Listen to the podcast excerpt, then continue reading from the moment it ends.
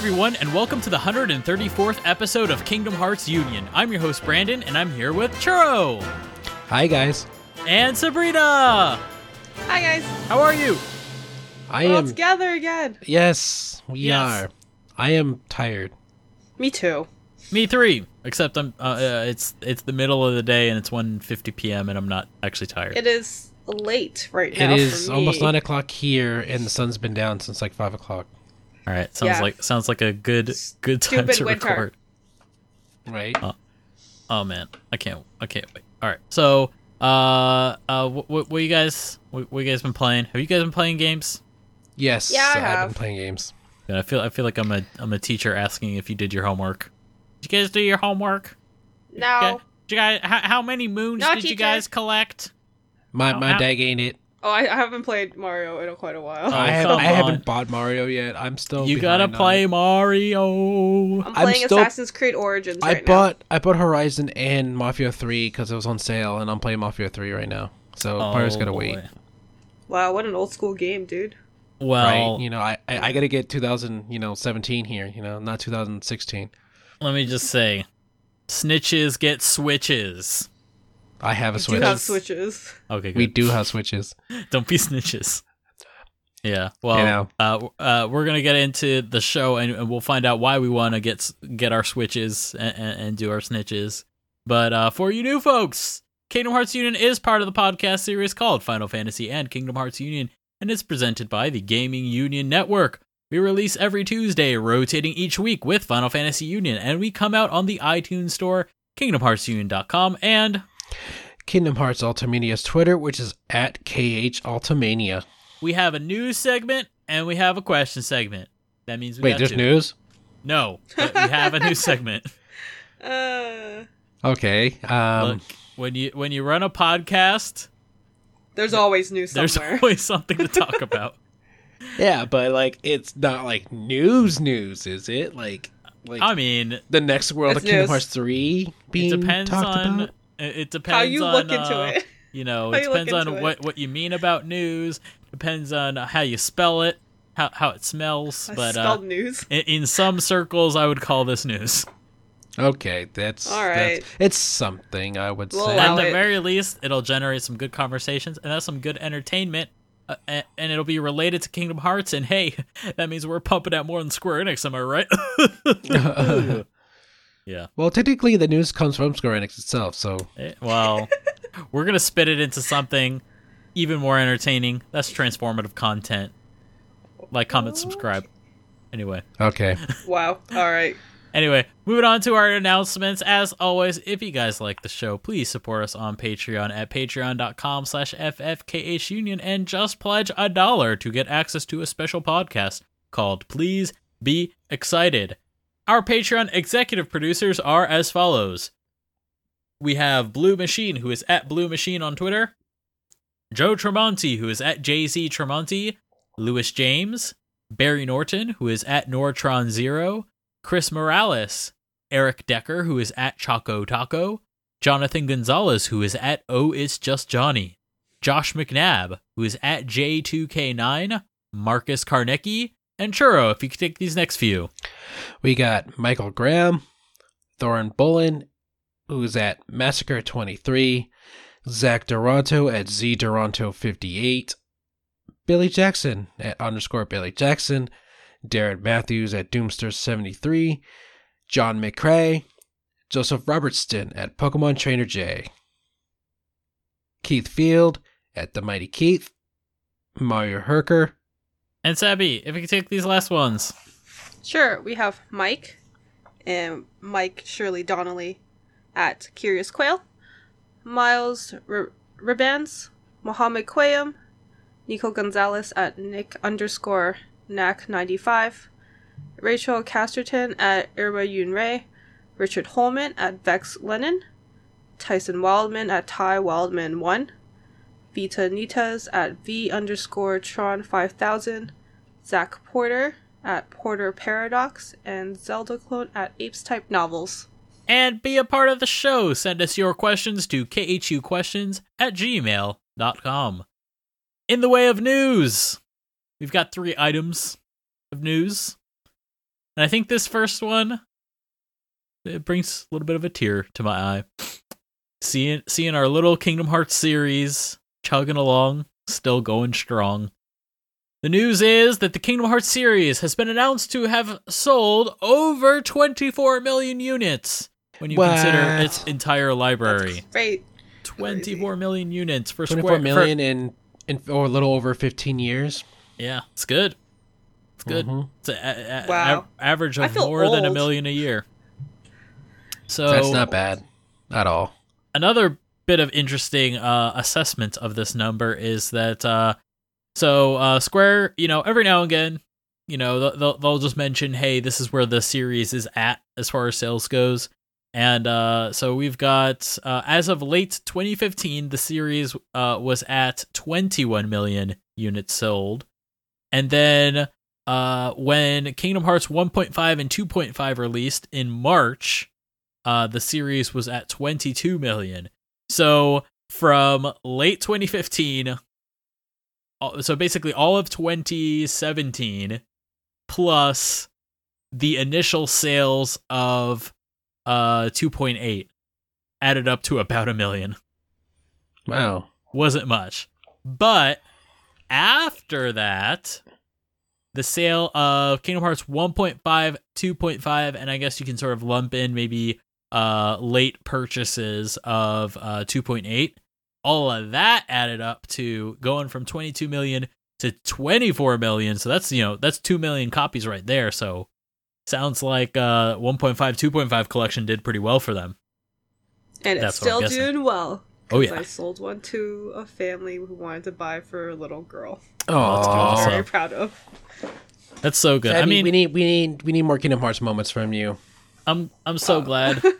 Some are actually really cute. Yeah, I'm so glad this this collection is selling because what that means is kids are getting introduced to the series at large, and that means you know uh that that gives Kingdom Hearts three a better chance at, at Yeah. selling a whole lot. So I mean, come I'm on, excited. you get you get like six titles for 40 bucks. Yeah, definitely. So, you know, so right now we're at late 2017. Let's say, hypothetically speaking, Kingdom Hearts releases, I don't know, 2018 September, let's say, around there. I don't know. L- late ish 20, 2018. So I'm hoping by then they've hit 25 million. Come on, you can do it. So so 1.5, 2.5.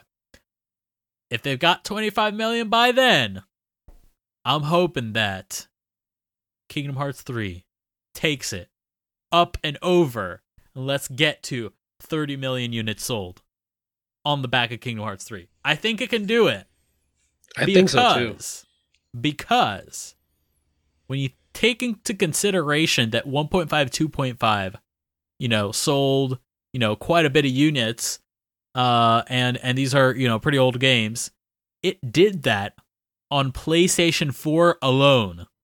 Kingdom Hearts 3 is going to be on PS4 and Xbox One, so I mean, obviously, you know, there's probably a smaller demographic of Xbox One players that want Kingdom Hearts because it's a new series to the platform, but it's not a negligible amount. So that's why I'm thinking it might just happen that we'll get Kingdom Hearts to 30 million units sold. That's so exciting. Oh man. Yeah. Like I said before, I still believe in. Yeah. Don't don't stop believing. Hold on to that feeling. So the next uh, bit of interesting ma- uh, information is that Square Enix has been hyping up some sharp, powerful, and well-made titles for release in the next fiscal year, which, by the way, starts April 1st, 2018 and ends March 31st, 2019. So in that gap or, or in that uh, uh, time range, that's when they're going to be releasing a whole bunch of sharp, powerful, and well-made titles. Uh, and I can't wait to see what they are. Uh, apparently, these titles will be showcased at E E3 2018. One of them is definitely going to be Kingdom Hearts 3. Uh, so can't wait to see how that shapes up. Uh, so- And with that in mind, I need you guys to fly Yeah. over here Yeah, and join me. I- I'm I'm actually like Pay actively. I'm actively considering, you know, going to E- to E3 uh, in 2018. So I- I- I'm making my plans. That's all I can say. Plans are Come on, plans are being made. This is not this is this. not this is not a Square Enix announcement of there are no plans. I'm I'm saying this is a squ- this is a Brandon announcement of there are plans. Yeah, that's all Fly we me that's all we need. So Fly uh, me out. I'm thinking about it. Fly me You could- That out. flight do it, is going to Toby. be a pain, but Ah, you'll survive. I've done 15 hour flights. You'll be okay.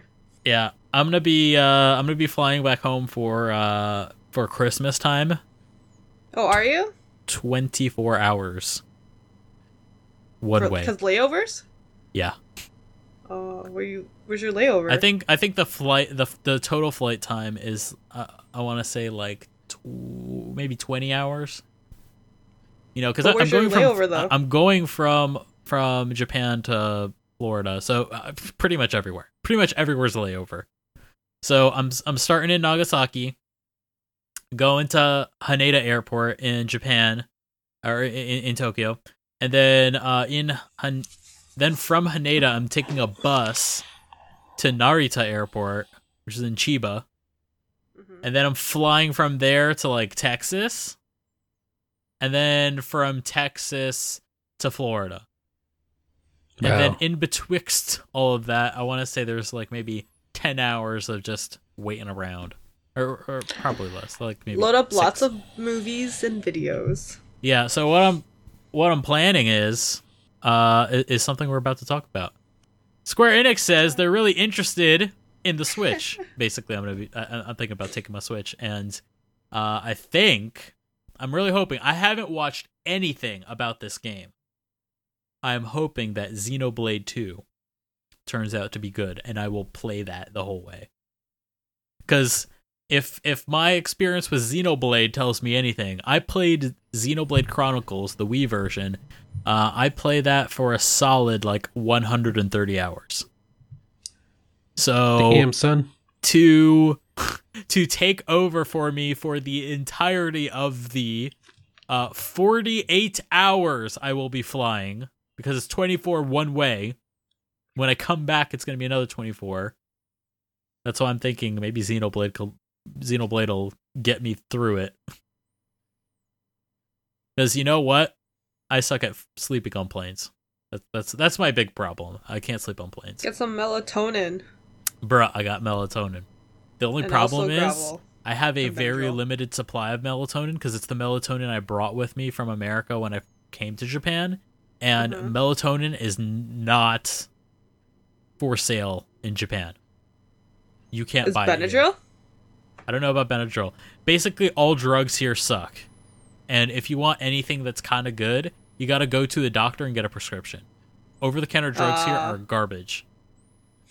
Like not even like even their painkillers are like sub Tylenol and Advil status.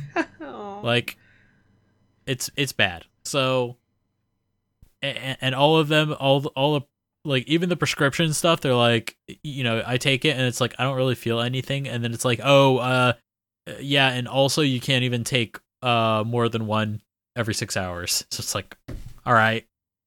I'm basically just not going to take these anymore because they don't do anything. Mhm. So that's my problem. So yeah, thinking about bringing a Switch. I bought a big battery bank. I don't know if it'll if it'll make the Switch last that long, but Dude, uh, they have outlets on planes, dude. they have outlets on some planes. Oh, oh, well, they have outlets on some of my planes. Why? Why would not be on international ones? I don't know. We'll see. I, I hope so. I hope it's on my international one. Uh, cause yeah, I guess all I. I guess in theory all I need is oh the, the so the Switch has uh the Switch is like power bank. It's like a it's a pretty small power brick that plugs into the back, and it's just got a USB Type C cable, and that's what the Switch takes. So I think I'll just bring that. Mhm. All right, I'm glad I thought of that. Anyway. You're welcome. Thanks for. they they So also said Square Enix also uh, expressed a lot of interest in the Nintendo Switch. uh, they basically said that its core architecture is similar to the PS4 and Xbox One, and as such, uh, while they'll have to probably tone things down for the Switch, they can definitely release titles on all three platforms. Which, uh, there happens to be a title coming out next year that runs on Unreal Engine 4 that uh, could be uh, one of the candidates for this type of thing. That being said, I am siding with Nomura on the whole deal with like, uh, hey, if we do end up porting this to the Switch, it's going to happen after we release it for the Xbox One. Uh, and, and I got no PS4. problem with that. I Yeah, mean, let them. Totally let fine. them release it on the PS4 and Xbox One, and then if you have to take a look at what you need to do to put it on the Switch, do it. Because Yes. I'll, I'll still buy it on the Switch. after I'm telling you guys now. you're done. I'll have all copies of them. after you're done with the PS4 and Xbox version, then think about Switch. But until then, your homework is PS4 and Xbox One, and that's it. Do you okay? think that? uh Do you think that uh, Nomura would actually release uh, the the collections first to test out the Switch before releasing Kingdom Hearts three? If he does go that route, Uh, that's okay. So when it comes to the collections, that's a challenge to port. Kingdom Hearts 3 is a challenge, but it's more of a challenge of optimization. But uh, basically, any any game that's running on Unreal Engine, anything running on 4. Point, uh, Unreal Engine 4.15 is supported on the Switch. So assuming Kingdom Hearts has up upgraded their uh, version of Unreal Engine 4 to that level, then theoretically that's an easy port. Though Kingdom Hearts is a sticky situation because they have some weird custom graphic things because they have the Kingdom Kingdom shader thing. I don't know. We don't know how much of that stuff is custom. So, uh as far as the collection is concerned, none of that runs on Unreal Engine 4. So, that's going to be yeah, they got to do Mhm. it from scratch. They would have Yeah, to, they got to port that from they have to go back to the drawing which, board. I mean, they can do it. Yeah. Um, I mean, the nice thing is like the Switch's architecture is not bad. Like it's actually pretty similar to a PC, uh, because uh, internally, uh, the Switch is running an NVIDIA Tegra. Uh, basically, like if you guys have ever heard of the NVIDIA Shield, you guys ever heard Yeah. of that? So the Nintendo Switch is basically an, an, an NVIDIA Shield, but with a- a Nintendo face on it because so Nintendo was in a hard spot and Nvidia was in a hard spot because their Nvidia Shield was great, but then nobody wanted to buy it because all it was running was like crappy ports of PC games. Uh, I think you could run like um, I think there was like a version of Resident Evil Five that they made for uh the the Nintendo or for the Nvidia Shield. So you got two companies. One's got bad hardware uh, a- and good games, and then one has no good games and good hardware, and and they just came together. And apparently, uh, Nintendo ended up with a way better deal than Nvidia did, but whatever. So at the end of the day, it's got architecture that's pretty similar to PC. So, and it's and this is just speculation. My guess is when they made the initial ports from PS2 to PS3 slash from PS3 to PS4, they probably have a build that runs on PC. It- it- It's not something that they'll probably release for PC because having a game that runs on PC versus having like a retail PC game, that's a very Uh-huh. different thing because you have to optimize like PC retail releases have to be made so that they run on as much hardware as possible. Whereas having a game that can run on PC means they just need to run on the PC they have in their office. So it's a very different thing. But I have a I have a feeling that they have as an in- intermediary platform for for those old Kingdom Hearts games. I feel like they might have ported that to PC because that would just make f- future support of the old games a lot easier. And, and also like archival of it if they ever need to use those assets for any other things. So that's just my guess. If they did that, then porting from PC to Switch might not be so bad. But you know, this is all all speculation. but I have a feeling that uh, the trip from you know for the uh, collection is probably going to be a, a much more challenging thing than what you have to deal with with uh, Kingdom Hearts 3 because Nintendo and Unreal, you know, Epic Games, they have like a really solid connection and like uh like from the get-go, like even before Unreal uh even before the Switch was released, like they got Unreal Engine running on that thing, like Nintendo and Epic were in talks to make sure that thing ran really really well on the Switch. Uh when it comes to Square, you know, whatever engine Kingdom Hearts games have, like they got to get, get that running on the Switch. So yeah, could be a challenge. Uh, but yeah, uh, anyway, uh, back to this thing. Uh, they also state that uh, the state, uh, uh, or uh, they also state that they are making great middle range games, and that the Switch is a perfect platform for that type of game. And I would definitely agree. They're really good at making middle range games, and like if you remember, like if you remember, like back in last generation, like remember how all the Japanese publishers were afraid of making PS3 games, but they all like started making like DS games and Vita games and like all these handheld mm-hmm. games and they like stopped making like console games for a while. Like even like Dragon Quest 9 was a DS game. Like so the reason all of that happened was because uh developing for PS3 and Xbox was really expensive and they couldn't justify that kind of a budget for these lower uh, l- lower margin games, you know, the ones that aren't going to sell as much. But if you make these lower margin games for the DS or the 3DS or the Vita, like, oh, well, if we make it for these platforms, we don't have to sell as much to make our money back. So that's why games like Dragon Quest Nine and all those other games uh, released on DS and Vita also like you know they have a bigger install base. There's a lot of factors. But with the Nintendo Switch, it looks really pretty, runs on your TV, runs on the go, has has you know getting a really big install base. Like Nintendo Switch is selling like crazy. Even in Japan, it's selling like crazy.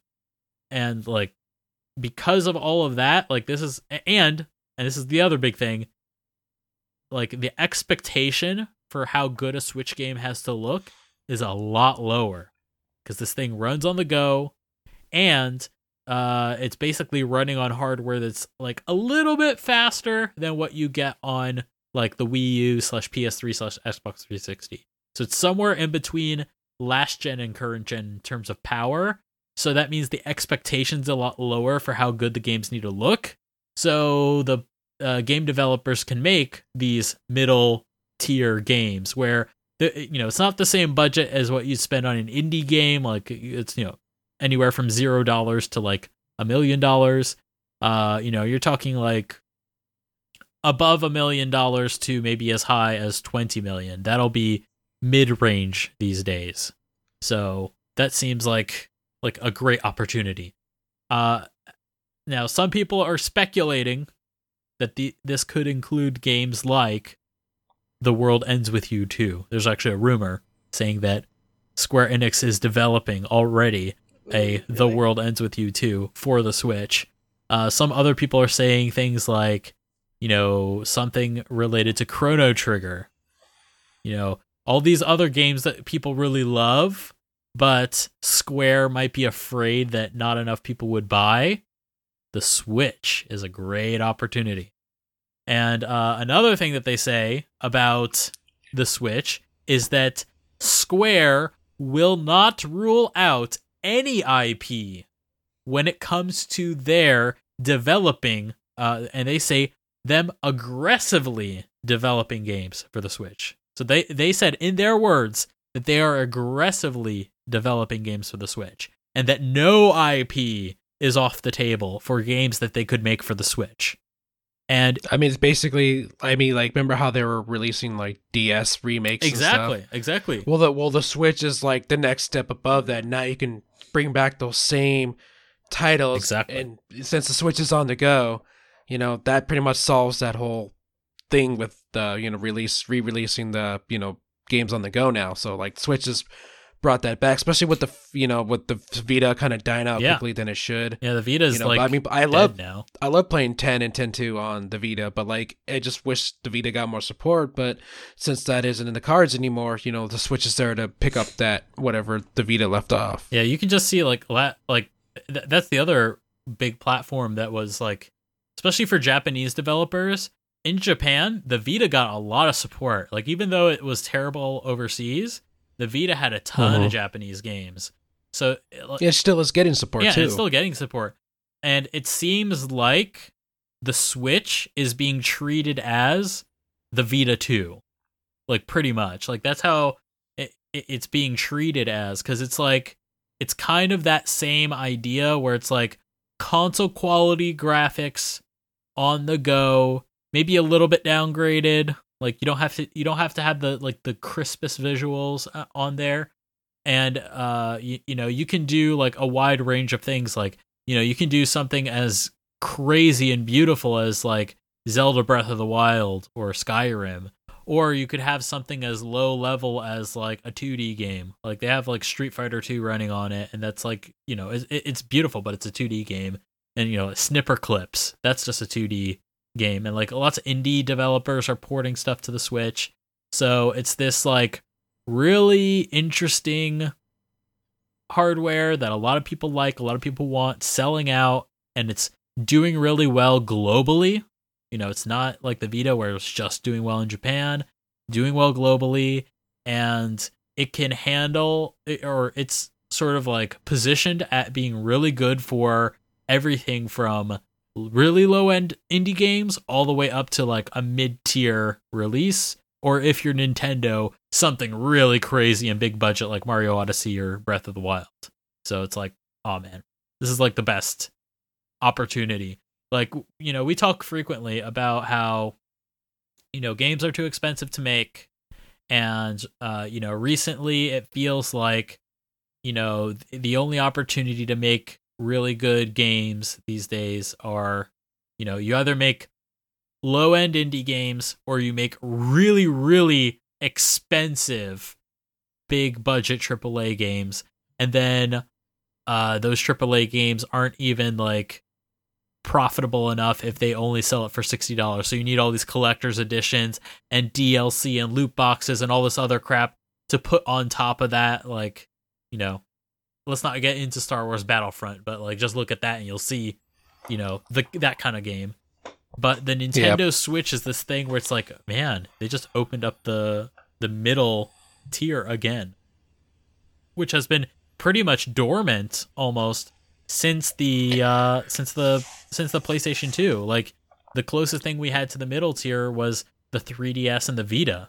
And those like I mean they they were nice, but like the screens look like crap. Well, the Vita's wasn't so bad, but like there weren't that many games for the Vita. So it was like I mean, I mean, they just uh, like I said, like they just were releasing too many.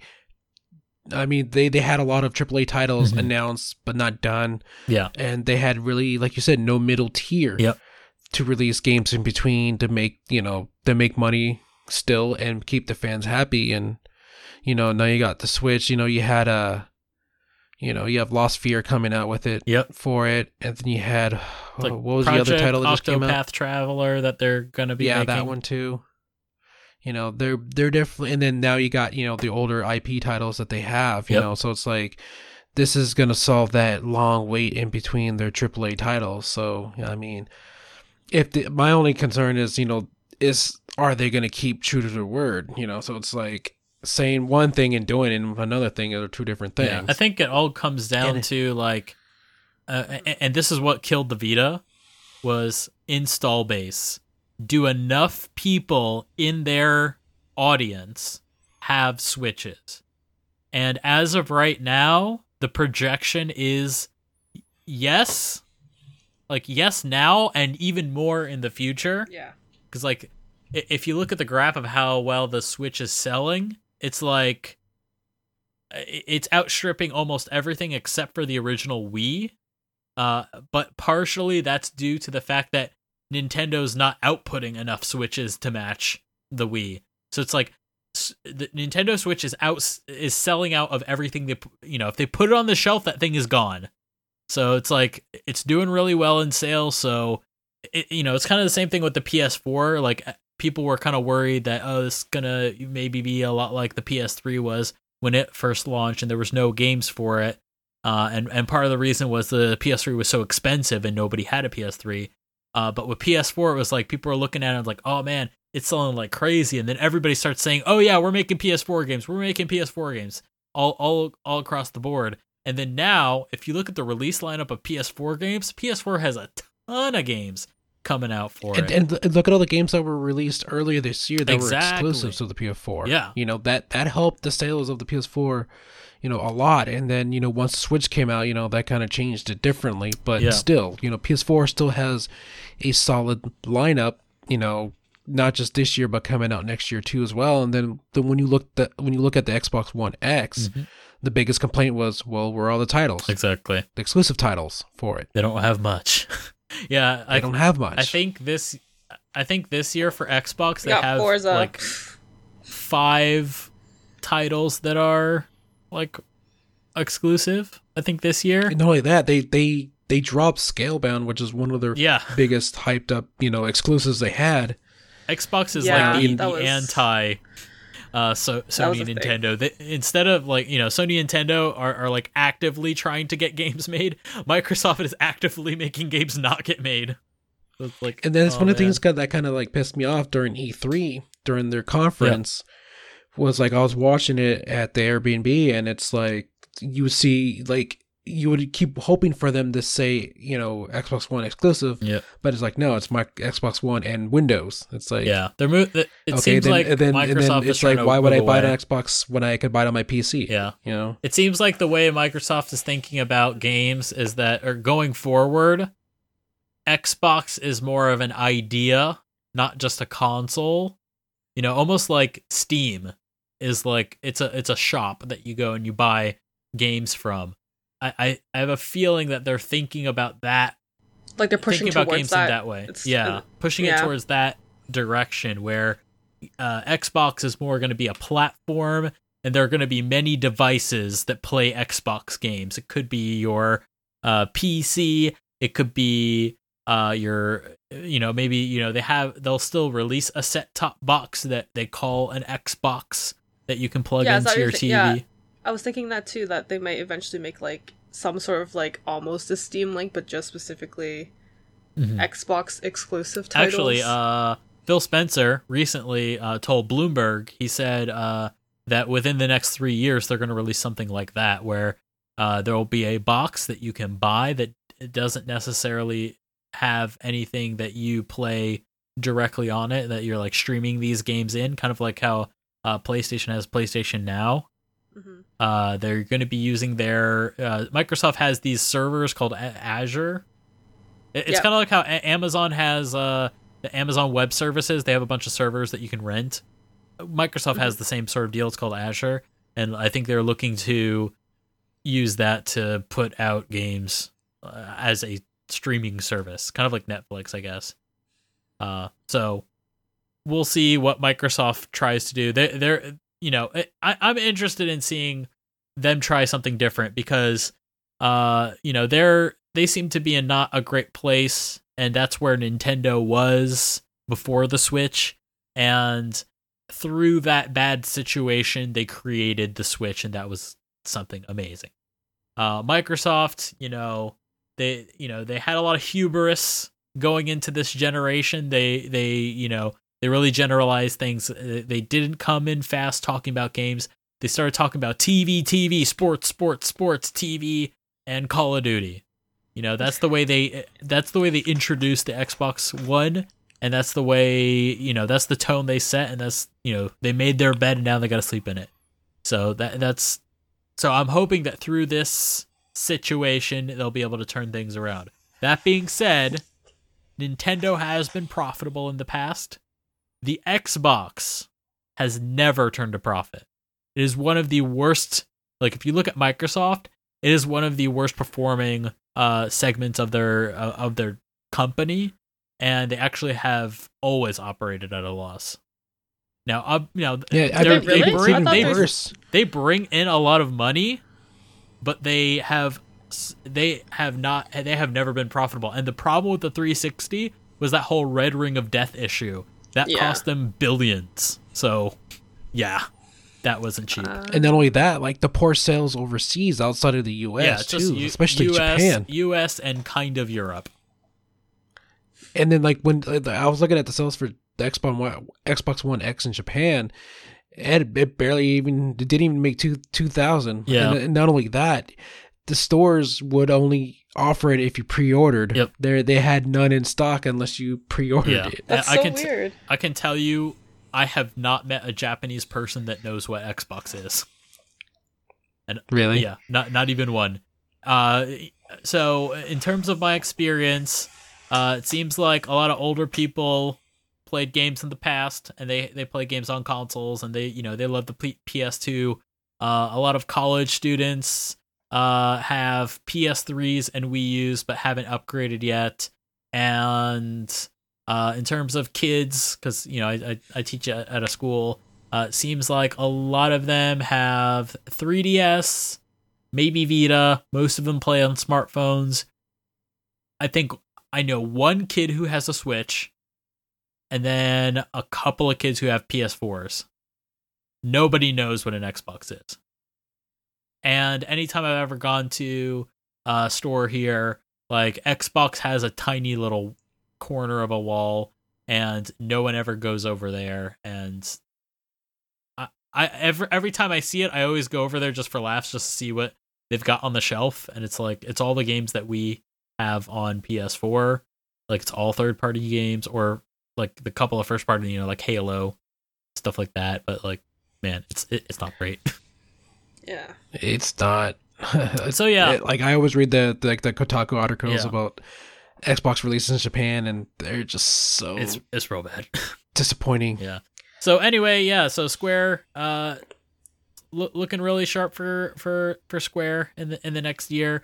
Uh, relating back to Kingdom Hearts, though, uh, I think what this means is expect Kingdom Hearts stuff on the Switch, and I would also say, don't be surprised if there's gonna be a new and or exclusive game made just for the Switch that is a Kingdom Hearts game. Just saying. I don't know anything. I'm remember just. I mean, like I, I bought remember- I bought a PSP, I bought a 3DS, I bought whatever just to play Kingdom Yeah, Hearts. So same here. yeah, it's like, and I I happen me to already have a Switch, so I'd be okay. okay, works for But, me. like, And just remember, N- Nomura loves looking at the the new stuff that comes out. He was so enthralled with the 3DS, Yeah. you know, Yeah. exactly. and he was willing to make a game for But it. it's Alright. never a bad thing that like they want to like I don't know. My only concern with the Switch and having that um that middle ground, I guess, is that it Yeah. opens so many things for people to just remake things. And like I'm kind of Yeah. tired of the whole remake season going on right now. Yeah, I think what's gonna happen Remake is and you're gonna have remasters. that a lot at first, because again, they're scared. But you're also you're also gonna have things that are like more experimental. Like you can you, already see it with uh with the with the Switch. You know, you've got Project Octopath Traveler. That's something new that they're making that's really experimental. You know, it's 2D and 3D together, running on Unreal Engine 4. So they're experimenting there. You got Lost Sphear that's coming, but I don't think that's exclusive to the Switch. And it's like it, it seems like they're like dipping their toes in the water. I think the next thing that we're gonna start seeing is going to be remakes. And the reason is uh because they have to like even if they're they're going to be making like a new mid-tier game, it's going to take a while because uh and it's not only Square Enix. Like I heard uh, recently from Capcom, they were like, "Oh, uh wow, the Switch is doing good. All right, I guess we'll make games for it." But so far all they've released are like ports or remasters and like that's going to stay the same for a while cuz like even though it's just a mid-tier game, it's going to take a couple of years to make those games. So, I would say when it comes to third-party support for the Switch, even though it's like all these companies are coming out and publicly saying, "Hey, we're going to support this thing. Hey, we're going to support this thing." I would say for a while it's going to be like that. It's going to be ports. But the nice thing is with the Switch, HD remaster or not necessarily HD, but like ports to the Switch are slightly more palatable because it's a portable. Now I know that's not for everybody, but the fact that you can play the game on the go is a tangible difference for a lot of people. Like what is the reason to play Skyrim on Switch? It's not to play a crappy version of Skyrim on your TV. Same thing with to Doom. play it on the go, The- yeah, it's a it's so that you can play it on the go. So and people I love think- it. I think that's what we're gonna get for a little bit, like for a couple of years. But I would say like in like 2020, that's when we're start. We're probably gonna start getting some more substantial titles. That being said, there's already substantial new titles that are being made uh, by other companies. Uh, Atlus is making their next Shin Megami Tensei game for it, and it, that's running on Unreal and it seems like they're using assets from Persona 5. You know, they're just taking all the demons from Persona 5 and using them and in, in uh but well, obviously ported over from from Persona 5's engine to Unreal Engine 4 it looks amazing. So, we'll have to see what it's like going forward. So yeah, uh moving along the biggest news of of the episode, uh, of the year even.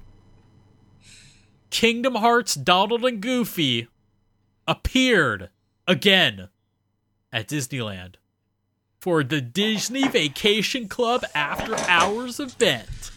Okay, can someone explain to me what that is though? Like I don't I know have- what the I event no is. idea. It's a it's a vacation club thing. It's basically you go on the Disney vacation stuff. It's like a basically Disney has a lot of different clubs. I guess you pay into money it. for. Oh, And okay. you get to go to and- and special this events. is just uh, yeah, that's all it is basically. Like because you know Disney has cruises. They have you know you can do parks and stuff and stay there for you know ample you know x amount of times during out the year. So it's basically just that. yeah, so that, And they Uh, just did something special for them. ba- Ah, basically see. there are a couple of couple of mascots there that had Donald and Goofy costumes on, but they were specifically of their Kingdom Hearts styled outfits. They, they they even had a backdrop with the logo on yeah, it. which yeah, that's super super awesome. So it's nice to You know, see we're- some we're slowly getting there. representation of Kingdom Hearts in Disneyland. Finally, What chance Unfor- could there be to be like a Kingdom Hearts world in a Disney? um, Land. I want Kingdom Hearts ride. Let's do it. Give me a gummy. They've Give been me. Give I've me been the trying gummy to ship. fight that fight for Give me the gummy ship. for the last five almost five years now. So you know we're we're trying. One day, Yeah, we're trying. Churro. We're gonna. The Key Bear, the Key Bears Alliance are trying. Yeah, do, do keep keep keep doing your duty. Uh, I I do have one request to you guys. Let's get Sora in the park because like it seems like they they're trying to avoid We'll anything. just we'll just bring that Sora. that Sora that came there at one time. yeah. So We'll call him back. yeah, I so think I would- that's I don't know. I can't see Sora as a mascot because that's creepy. it's me. creepy. He I I, don't- would It I would would have pref- to honest- like. I would prefer an um, actor. No, for me, I would want. I want cosplay. Um. Oh my god.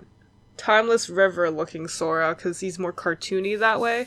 But That how are they fit in the gonna how are they gonna make that work? Is there gonna be a guy in a, co- a costume with a mask? That would be so No. creepy. No, they did you have that like the. I head. know, the I know, head. Sabby. Guys. Or are we gonna With me are we going to paint some poor guy?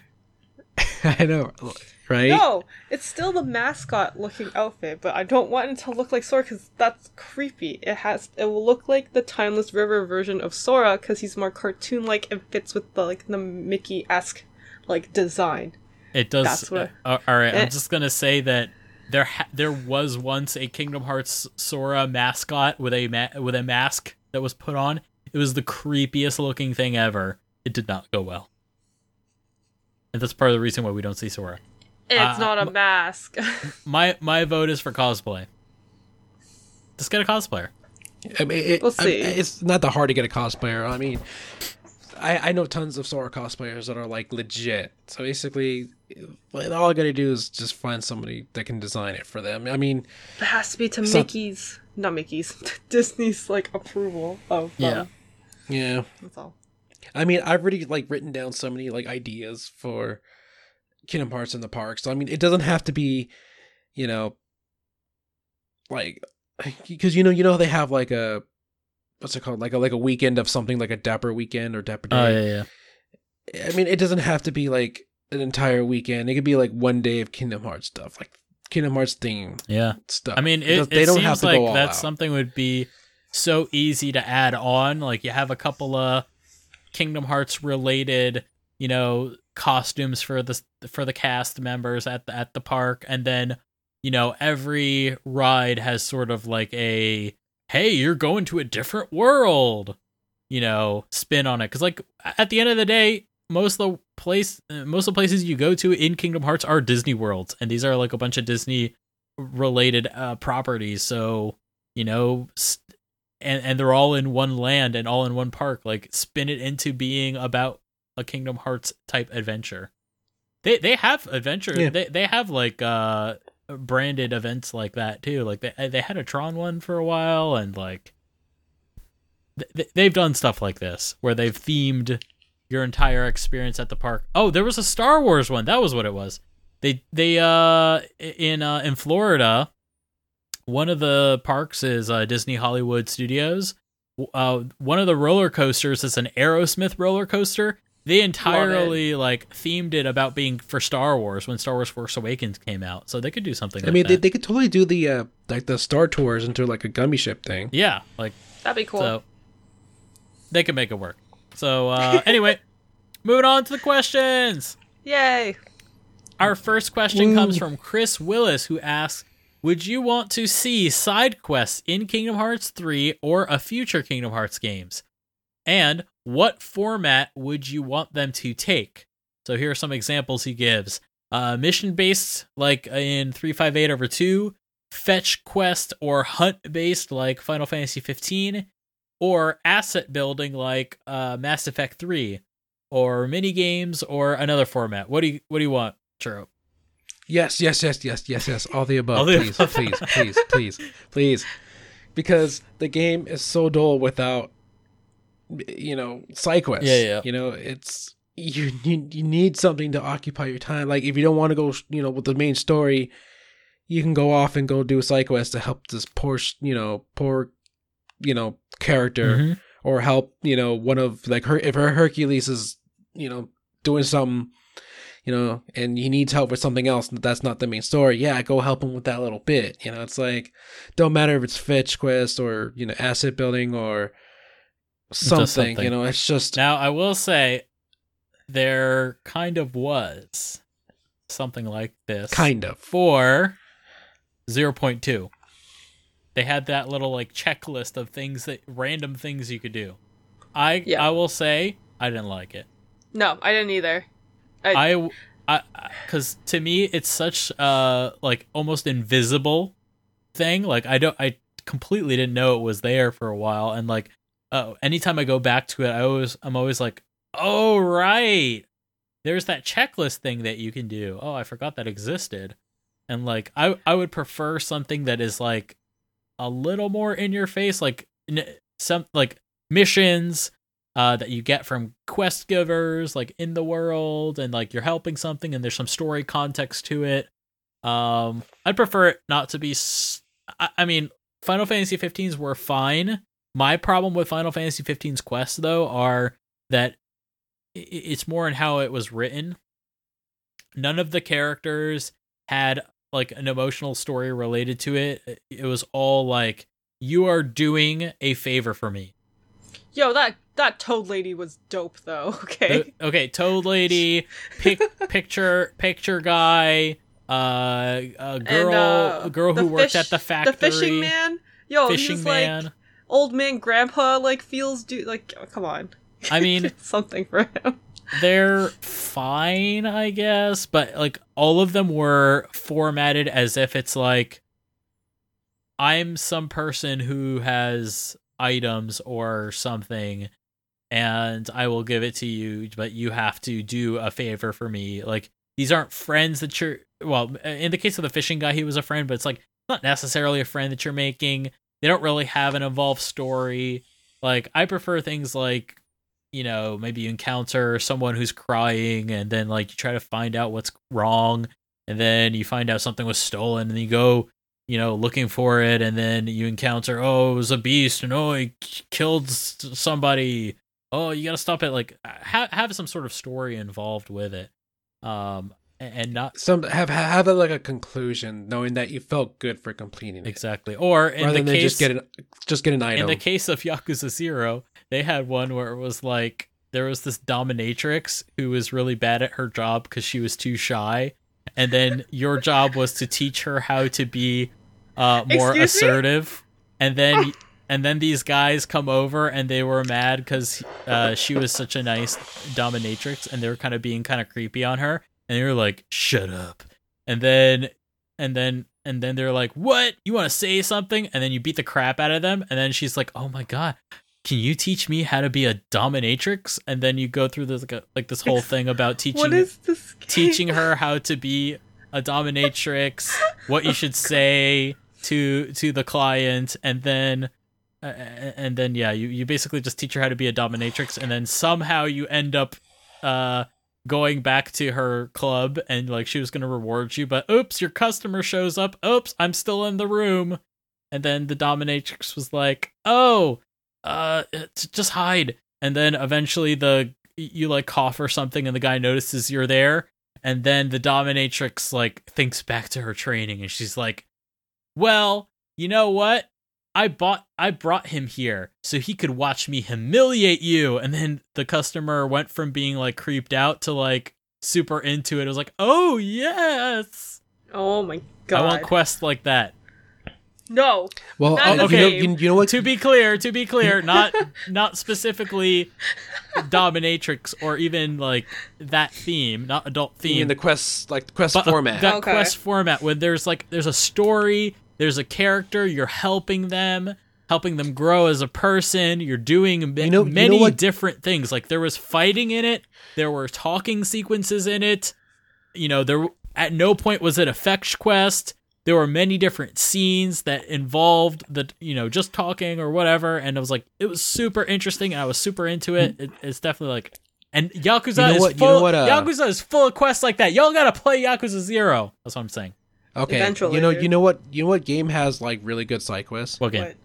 Both both South Park games, The Oh, yeah, Truth I- I and those- those the are Faction. Butthole. Fun. because like they're they're fun because and because like you like there's a storyline with within each quest that you do. Mhm. So when you complete it, you get the satisfaction of knowing you helped that person out. Didn't didn't matter how weird or obscure it was. You know, it you still got something, some sort of satisfaction for completing it. Basically, That's one of the I just underrated things of the South Park games it had. I just want an opportunity to have an interesting, creative story told to me through a side quest. Specifically, and, and especially for Kingdom Hearts, I would love to also see that that expands and uh, more characterizes the characters in the game, like Kairi, Would you- Axel, would you Xion, Roxas, Namine, Mewtwo, also, Pikachu. would you want something that would you want something that affects the entire like game?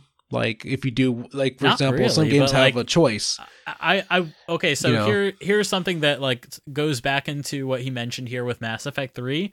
So in Mass Effect Mhm. 3, I loved the the asset building in there. So the way that worked was so at the beginning of or not like the actual beginning of the game, but when like the main part of the of of your journey starts, they basically say, "All right, so the Reapers are coming. They're going to kill everyone if we don't get ready. We have time now. Shepard, like the or basically no, the Reapers are here on Earth. Everyone is dying. Shepard, you need to go out in space and get all the other aliens in line to go come and save Earth. And basically while you're out there, you got to get as many as many allies uh assets you know we're talking money guns ships whatever so when you go on quests usually you'll maybe you'll find like a group of smugglers and like you know maybe help them out and then you're like all right look uh i'm not gonna kill you guys but like look earth is like in a really bad way right now. Can you help us out? And like uh it'll increase your galactic your galactic readiness level and those smugglers, you know, uh, they'll they'll be like a little uh thing in your notebook that that uh, you know in your galactic re- readiness that says, "Oh, these smugglers are are on your side. Uh, they're they're out there and they're like uh getting intel for you and and feeding it back to you know the Earth forces." And like you know, you save some scientists, and they're like, "Oh, we put the scientists on so they can build that big super weapon that you can go use to kill the Reapers." So something like that where it's like you know you're working with these guys and then you're getting them on your side. And like literally all all you see of it in the game after that is that they're they appear on a list and it's sort of there's like some flavor text that says what they are you know uh, theoretically doing to help you. And all of that built into so much of the the tone of that game. I love the tone of mass effect 3 that you know of what you play throughout the game the ending whatever. But like the actual Do you think game itself it feels great. Do you think they'll ever implement something like that into Kingdom Hearts, or do you think Kingdom Hearts is more straightforward that they can't really add something like that I don't like know about for it? Kingdom Hearts 3, even though I think something like this would be perfect for Kingdom Hearts 3 because it is like it's the end of an era, you know, and you know, technically they're about to go to war. So like wouldn't it be great if like you could like throughout this game prepare for the war and have that be a part of the side quest stuff too. Uh, I would love to see it for Kingdom Hearts 3, but maybe not for Kingdom Hearts 3. Maybe it's for the next series. But I, I would definitely appreciate it. Also, this was something from Mass Effect 2. It's kind of similar. Uh, they had this thing, these things called loyalty missions, and basically everything was set around forming a crew that you're going to use to go at the end of the game on a suicide mission. You're going into the middle of like the collector's stronghold. And like if you go there now like you're gonna die. So uh you know you're building up your crew. And then once you've gotten them on your side then they'll have a series of missions that are like personal things maybe a personal vendetta uh maybe one guy he lost his father and he's like trying to find his father and you know various different so each of their characters have something that they want to accomplish and uh, you can decide to help them with that or not. And if you do, they'll become more loyal to you, and your success in the final mission will uh, depend on that. So uh, if your character's not so loyal to you and you enter the final mission, there's a you know uh, basically it, it's guaranteed they die, and, and Oh, basically all they would, of like, your betray side you or something. yeah, yeah. They. Well, they don't betray you. Uh, basically, they'll, they'll go they'll go there and then they'll die, and then the save carries over. And if they died in Mass Effect Two, they're dead in Mass Effect Three. Like, Right. I remember. I don't think they would do that for KH Three, but No. s- something like that, where like you've got all these key key bearers, right? Well, you know, Mhm. you got that some of them that have like their own personal interests. Like for example, Axel, he probably is all about let's bring Roxas back. So like maybe that's something you can go do with Axel, and if you do that, then Roxas is a part of your group, and maybe Roxas is an optional party member, and you know he'll only be there if you went with Axel and did his loyalty mission and got Roxas back. I don't know, something like that, where you know you're working with your characters on the side on something that's not necessarily main plot, but is like it feels as good as the main plot, and you know you go off and you do a mission, and then maybe like it has some slight effects on the main story, but like you know, let's say the story was written so that you know Roxas could be a part of your team or he, he might not be. And it's like you know it, it doesn't matter either way. But maybe maybe you'll get like a like a couple of scenes with Roxas that like would be kind of nice if you had him there. But if he's not there it doesn't it's not like the end of the game. Like it's, it's not the end of the world if he's not there. So something like that. I'd like to see that. Anyway moving on. Uh uh Churro can you take this next one Yes, this next one's from Iron Willow, and they write, I want to play Kingdom Hearts 3 at its best. It seemed from the beginning that it would have been the PS4 version, but then the PS4 Pro came out, and now you got the Xbox One X, which is apparently even more powerful. What do you guys think is the best option for Kingdom Hearts 3? I, I okay. So, I know both. Like, there's a lot of machines out there that are really, Mhm. really good currently right now. Yep. And, but I believe like development wise, it was for the PlayStation 4 Mhm. and for the Pro. Um, I think I think you and I were talking. We were talking about this earlier. It's just Yeah. when they did the update for 1.5, 2.5, it was just the the frame rate. You said right. Oh wait, no. That For they- 1.5, 2.5, they had something more substantial. Uh, Okay. 1.5, 2.5, uh, it runs at 4K. Uh, and it's nat- so uh, Kingdom Hearts 1.5, 2.5, all the games run native 4K at 60 FPS, which is like really rare. So Yeah. they did that for uh, 1.5, 2.5. What didn't get much is 0.2. Ah, right. Okay. 0.2, they just unlocked the frame rate. Like here you go. Yeah. That's what you get. they, they basically like and, and like that is like literally nothing for them like all games that if they if they have a locked frame rate most most games do and they're either locked uh and when i say locked i mean like the cap so i i- it's not really a lock it's more like a cap so the maximum frame rate is like either 30 fps or 60 fps that's for most games and if you have a you know on the PS4, uh, 0.2 has a 30 FPS cap. That means the frame rate is not allowed to go above that. Uh, for PS4 Pro, they uncapped the frame rate, meaning uh, if the console is capable of giving you a frame of the game faster than 33.33 milliseconds, it'll do it.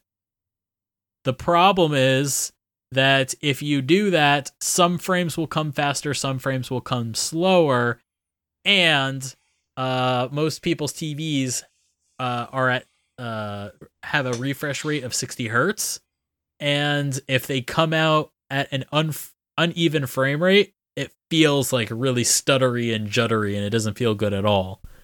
So that's kind of the the problem. There's like literally a switch in in in the code that says uh uh if if the frame rate is capped i'll keep it locked to 33 frames uh 30 30 frames per second and that's it if it's uncapped give me your frames as fast as you can give me them so they li- they literally unchecked a checkbox and that's that's the pro patch for 0.2 so um, but in the sense of like Xbox One, yeah y- it'd be cool to see that on there.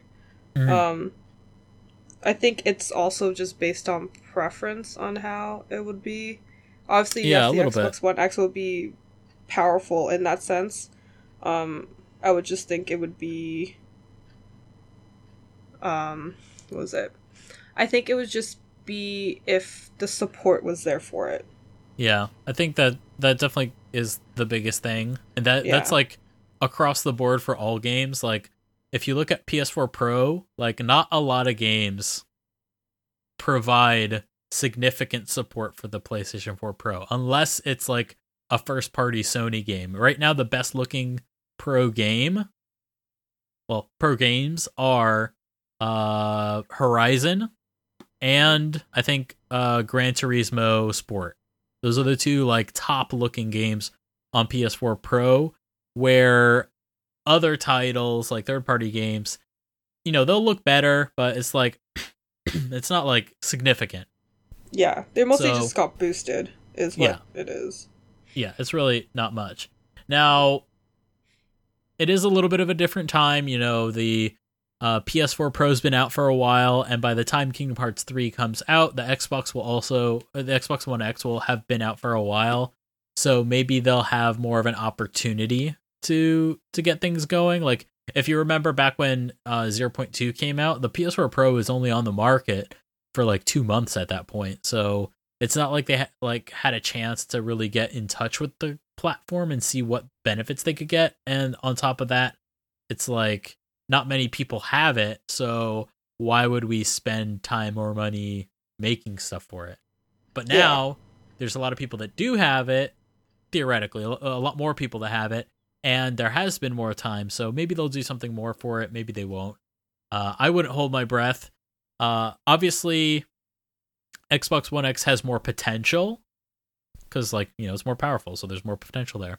Um, if you know, if hypothetically they did exactly what they did with 0.2 and they just uncapped the frame rate, theoretically speaking, the Xbox One X would look better for it because, uh, you know, when you uncap the frame rate, it's basically just saying to the game like give me frames as fast as you can give me them you know, once they're finished, give it to me and I'll put it on the screen. Uh, with the Xbox, the Xbox One X is faster than the PS4, so if the game says give me frames as fast as you can, then the Xbox One X is going to have a higher frame rate. It's not going to look any better. It's going to look the same as what it does on on PS4, more or less. But uh, in terms of like actual upgrades, like yeah, like the performance might be a little better.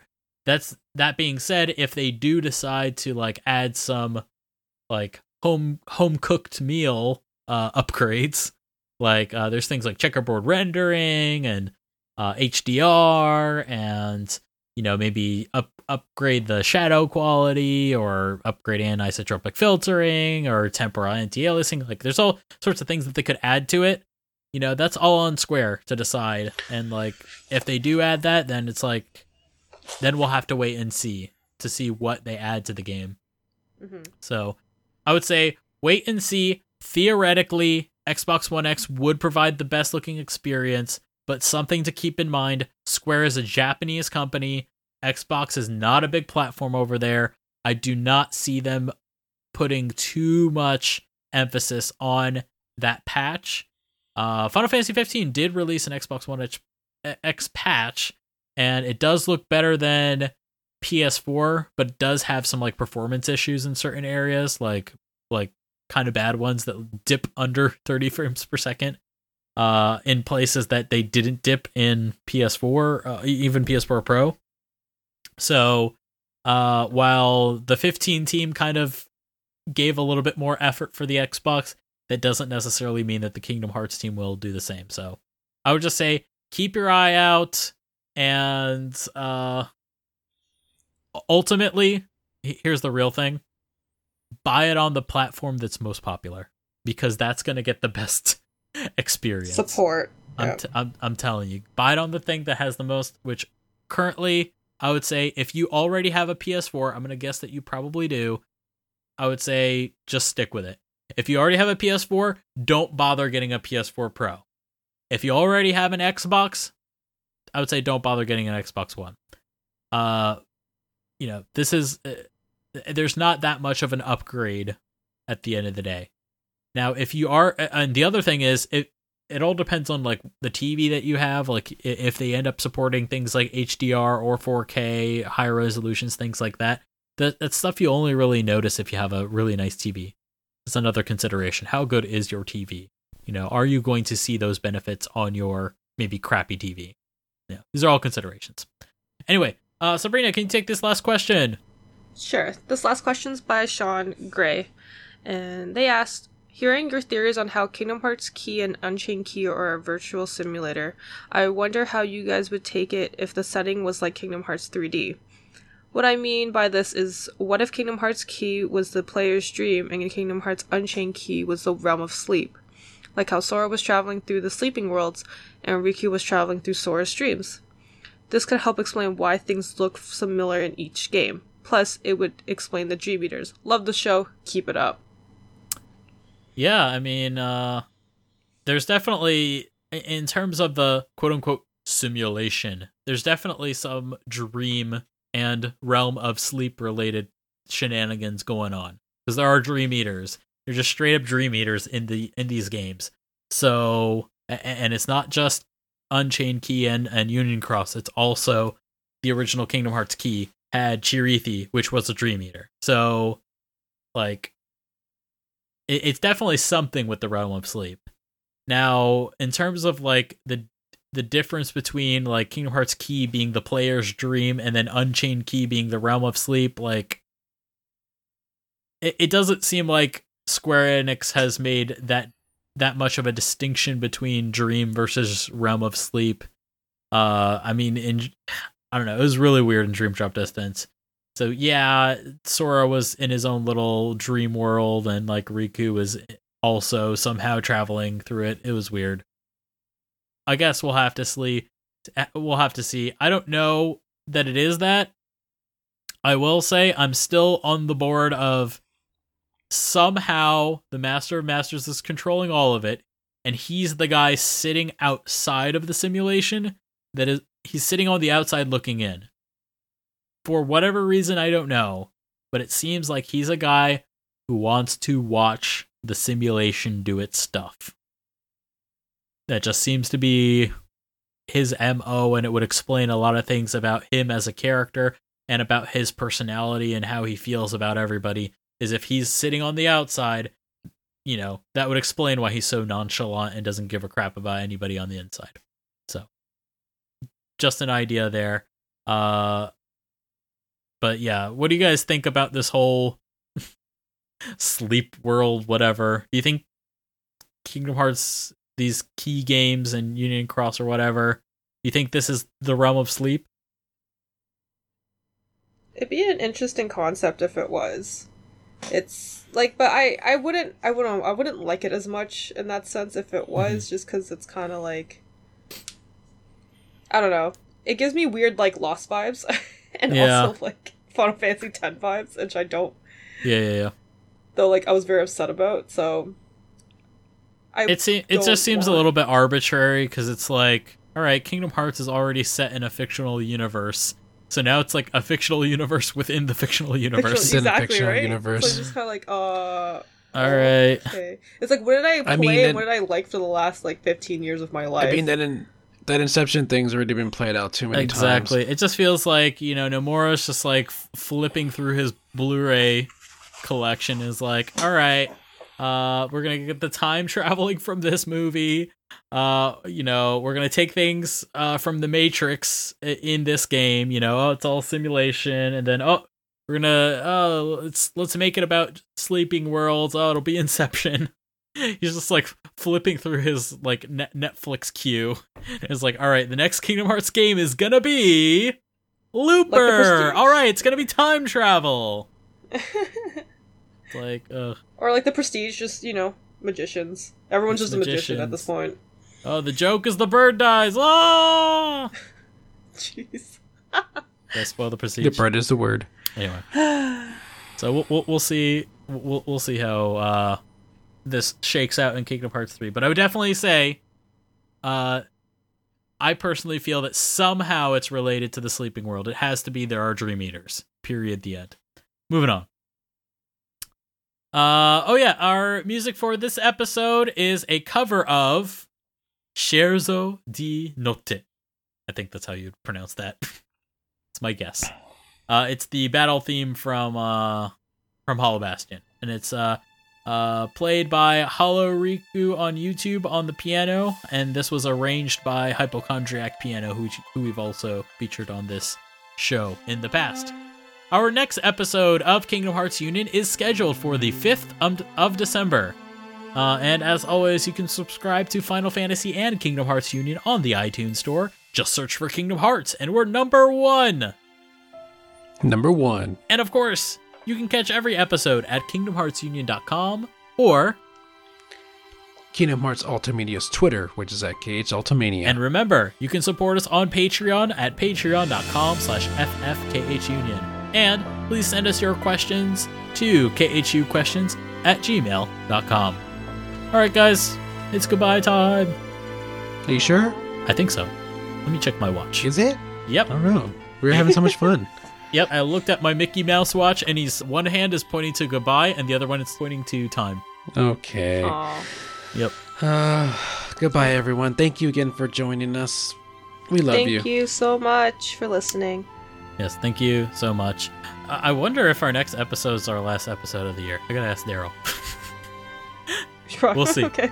so next episode will either be I- I- important and, and be the last episode of the year, or it'll be the second to the last episode of the year. But we'll still make it important, I guess. All right.